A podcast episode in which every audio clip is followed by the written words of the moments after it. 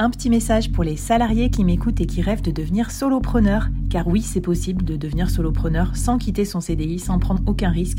Je lance un nouveau programme qui s'appelle Salariés diversifiés, qui va t'aider à retrouver du fun dans ta vie pro, à compléter tes revenus, à préparer ton avenir. Si tu veux commencer à te diversifier avant l'été, contacte-moi pour participer au bêta test. Je te mets toutes les infos en description de ce podcast. Allez, bon épisode!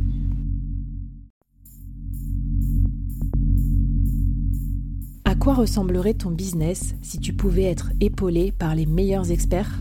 Avoir un board de rêve disponible 24h/24 pour t'aider, répondre à tes questions? Je suis Flavie Prévost et ce board, je l'ai créé pour toi dans ce podcast. Tu es dirigeant, entrepreneur, freelance ou tu vas bientôt te lancer? Ne reste pas tout seul dans ton coin. Inspire-toi des conseils des meilleurs chaque jour par ici, à mon micro. Et si tu l'oses, on te mettra au défi parce que nous, ce qu'on aime bien, c'est te faire progresser vite et bien. Alors bienvenue à toi, bienvenue dans ton board et bon épisode.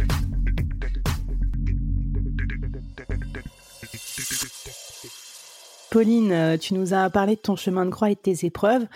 Raconte-moi un petit peu qu'est-ce qui s'est passé quand tu as appris ta maladie. Comment tu as décidé d'en parler autour de toi et notamment à ton collectif, à tes clients? Parce que je sais en plus que tu entretiens un rapport assez, assez fusionnel parce que tu parles souvent d'eux, vous faites beaucoup de co-construction, tu es un collectif engagé.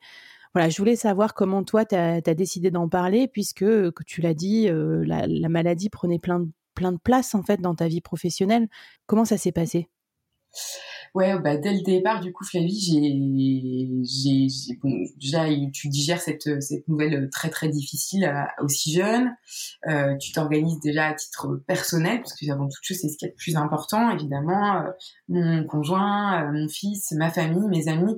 Tout de suite, en fait, je me suis rendu compte que c'était un tel boomerang dans ma vie, un tel raz-de-marée, que ça allait faire tellement mal aux gens et ça allait rendre tellement tristes les gens autour de moi qu'il allait falloir que je m'organise très très vite. Et bien. Et donc, du coup, j'ai dû apprendre cette nouvelle. Donc, déjà, premièrement, je n'en ai pas parlé à part à ma famille très proche et quelques meilleurs amis. Et j'ai, en fait, pendant une semaine, 10 jours, décidé de garder cette nouvelle-là pour moi. J'étais à Saint-Malo, en Bretagne. Je me suis laissé le temps de souffler, de réfléchir, de pleurer, d'encaisser. Mais très vite, en fait, j'ai été mise en mode action. À ce moment-là précis, la boîte qu'on a avec le collectif Cosme est en forte croissance. On a énormément de demandes entrantes, ça cartonne. Et donc, tu vois, on dit tout le temps que ça arrive toujours au mauvais moment. Très vite, en fait... je me suis organisée. Du coup, j'ai décidé déjà d'en parler pas à tout le monde en même temps. Et d'abord, du coup, donc de commencer par ma famille, mes amis proches, puis un second cercle d'amis, copains un peu plus large, et donc rapidement au collectif, de visu directement à Bordeaux. Je leur ai annoncé ça un midi alors qu'on faisait un coworking day ensemble, donc on se réunit régulièrement. Donc ça a été évidemment un gros coup dur pour toutes ces personnes-là. Et très vite, j'ai senti aussi que ça pouvait mettre des malaises entre les gens, que si je prévenais pas tout le monde, en fait, les gens disaient « mais est-ce que je peux en parler à machin ? Est-ce que t'es au courant ?» En fait, ça créait le flou. Et je trouve ça désagréable, pas tant pour moi, mais pour les autres, en fait. Donc moi, j'ai pas envie que les gens ils soient, en plus d'être tristes, mal à l'aise, qui savent pas sur quel pied danser, qui savent pas s'ils peuvent en parler à tel ou tel autre freelance, tel ou tel partenaire de Cosme. Donc c'est ça qui a guidé ton souhait d'aller full transparence, quoi. Notamment, en fait, tout de suite, en fait, je me suis dit, à Bordeaux, je vis quand même ici depuis 12 ans, j'ai monté beaucoup de projets associatifs, projets professionnels, side projects. Donc, j'ai quand même une petite visibilité ici à Bordeaux, je connais beaucoup de gens. Et en fait, je me suis dit, voilà, vraiment, les gens ne vont pas comprendre, ils vont être malheureux. Donc, très vite, voilà, il faut, en fait, je crois qu'il faut dire les choses. Et à ce moment-là, c'était du coup, il y a 1 an et demi, 2 ans, on est aux prémices un petit peu de gens qui commencent un peu à libérer la parole sur les réseaux sociaux, mais c'est encore hyper naissant, quoi. J'ai un peu fait un coup de poker, mais je me suis dit que c'était aussi bon pour ma santé mentale à moi que de dire les choses, de dire la vérité. Et donc, j'ai pris un peu mon courage à deux mains et un jour, j'ai décidé de faire un post sur Instagram pour dire, voilà, en fait, ma vie est en train de basculer. Je suis tombée malade et du coup, je vais vous en parler de manière très transparente. Je vais vous faire suivre cette année. Enfin, ça devait être 6 mois qui s'est transformé en 1 an et demi de traitement. Et comme quoi, finalement, tu vois, j'ai eu raison d'en parler aussi puisque du coup, finalement, toute cette communauté, cet écosystème qui était autour de moi... Finalement, je lui ai dit, tu peux te connecter et suivre. Et en fait, ça a été très thérapeutique pour moi, du coup, de faire ce choix. Alors déjà, d'une part, la transparence, bah, c'est quand même, ça permet vraiment d'être serein, d'être en phase avec soi-même, de pas avoir l'impression de mentir, qu'il y ait des non-dits. Je trouve ça toujours très désagréable, j'ai jamais aimé ça. Mmh. En plus de ça, ça a été thérapeutique, parce que moi, ça m'a fait du bien de parler. Et en plus de ça, ça m'a vraiment protégée.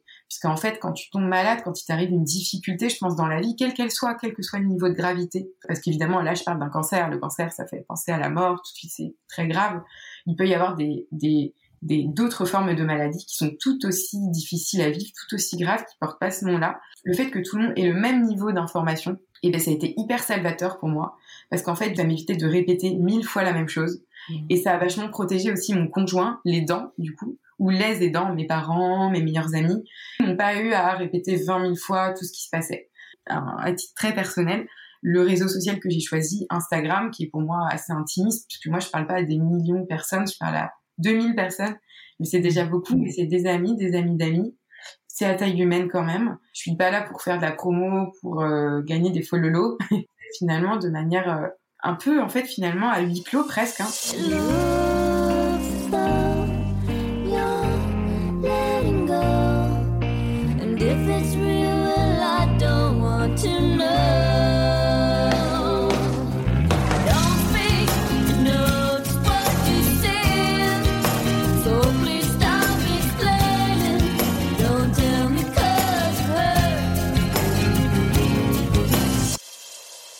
C'était tes pastilles un petit peu, c'était ton journal de bord d'une entrepreneuse cancéreuse et heureuse. Et donc, tu mélangeais, pour ceux qui l'ont pas encore vu, je vous mettrai dans la newsletter les liens aussi pour retrouver ça. Et tu mélangeais des tranches de vie d'hôpital, perso, boulot.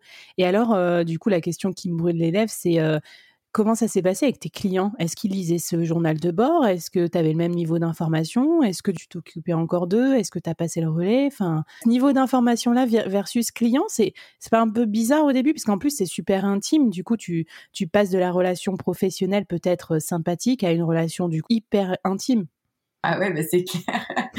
Là, franchement, j'ai fait un choix assez particulier. Je pense que tout le monde pourrait pas le faire. Ça a été le mien et je le regrette tellement pas. Aujourd'hui, je suis tellement contente, fière de moi, en fait, en quelque sorte, d'avoir réussi à transformer finalement cette maladie, ce truc hyper négatif, triste, finalement, en quelque chose de positif. Le gros truc aussi, c'est que ça a aidé beaucoup de gens, beaucoup de jeunes femmes qui tombaient aussi malades, hein. Donc, ça, c'est le pan plutôt médical.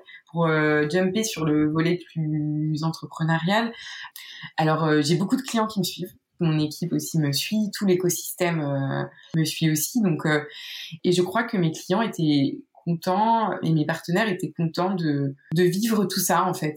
Je pense qu'ils étaient voilà soulagés, contents de suivre, savoir quand ça allait pas, savoir quand ça allait, savoir à quel moment potentiellement ils pouvaient ou pas me solliciter. Ouais. Je te cache pas du coup Flavie, du coup je fais le lien très très vite sur un sujet qu'on abordera tout à l'heure sur la protection, mais voilà que du coup moi mon choix ça a quand même été du coup de me mettre un petit peu en retrait évidemment. J'ai des personnes qui ont pris le lead hein, sur le collectif. Mmh. La chance que j'avais je dirais, c'est que avant de tomber malade, notre gouvernance était très horizontale. Dans ce collectif, il n'y avait pas que moi, il y avait vraiment 12, 13, 14 autres personnes. Et que du coup, en fait, ça n'a pas changé grand-chose, en réalité. Puisque... Alors, mais c'est trop bien, d'autonomie, bah, si toi, tu tombes, les autres sont encore là.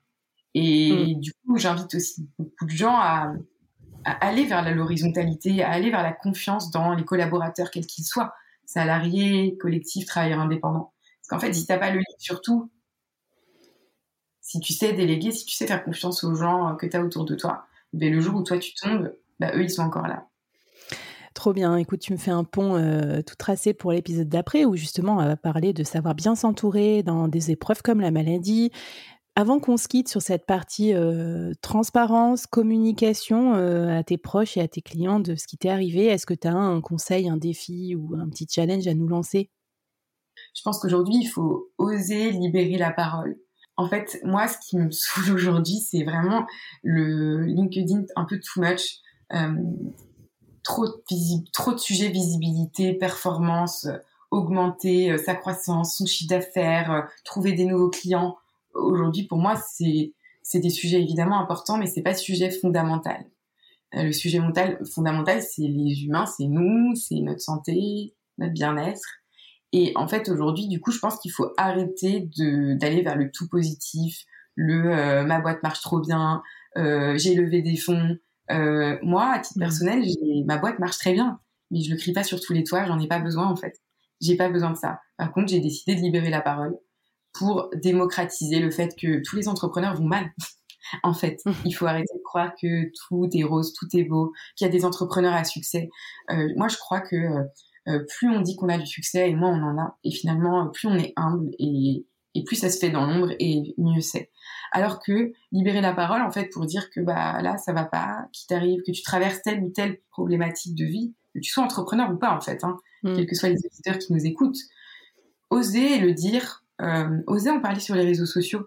Démocratisons le fait que parfois il y a des jours où ça va pas et que en le disant en fait ça, tu vois, ça baisse un peu le niveau de pression quoi. Les injonctions, ça suffit en fait. J'ai enregistré une mini-série il y a pas longtemps avec une autre Pauline, Pauline Vétier, Entreprendre en public, et si vous l'avez pas encore écouté, écoutez ces épisodes, ils sont super bien sur comment on peut partager un peu plus son aventure entrepreneuriale de façon transparente et avec quel code et comment y aller avec sincérité aussi et plus d'authenticité, voilà, pour pas partager que des succès ou le biais du survivant, le fameux, mais voilà, montrer un peu le chemin qu'on parcourt et aussi grâce à ça fédérer sa communauté. Et ça tombe bien, c'est l'épisode numéro 3, on va en parler, comment tu t'es constitué ta communauté, ton collectif numéro 2, on va dire, autour de toi pour supporter cette épreuve.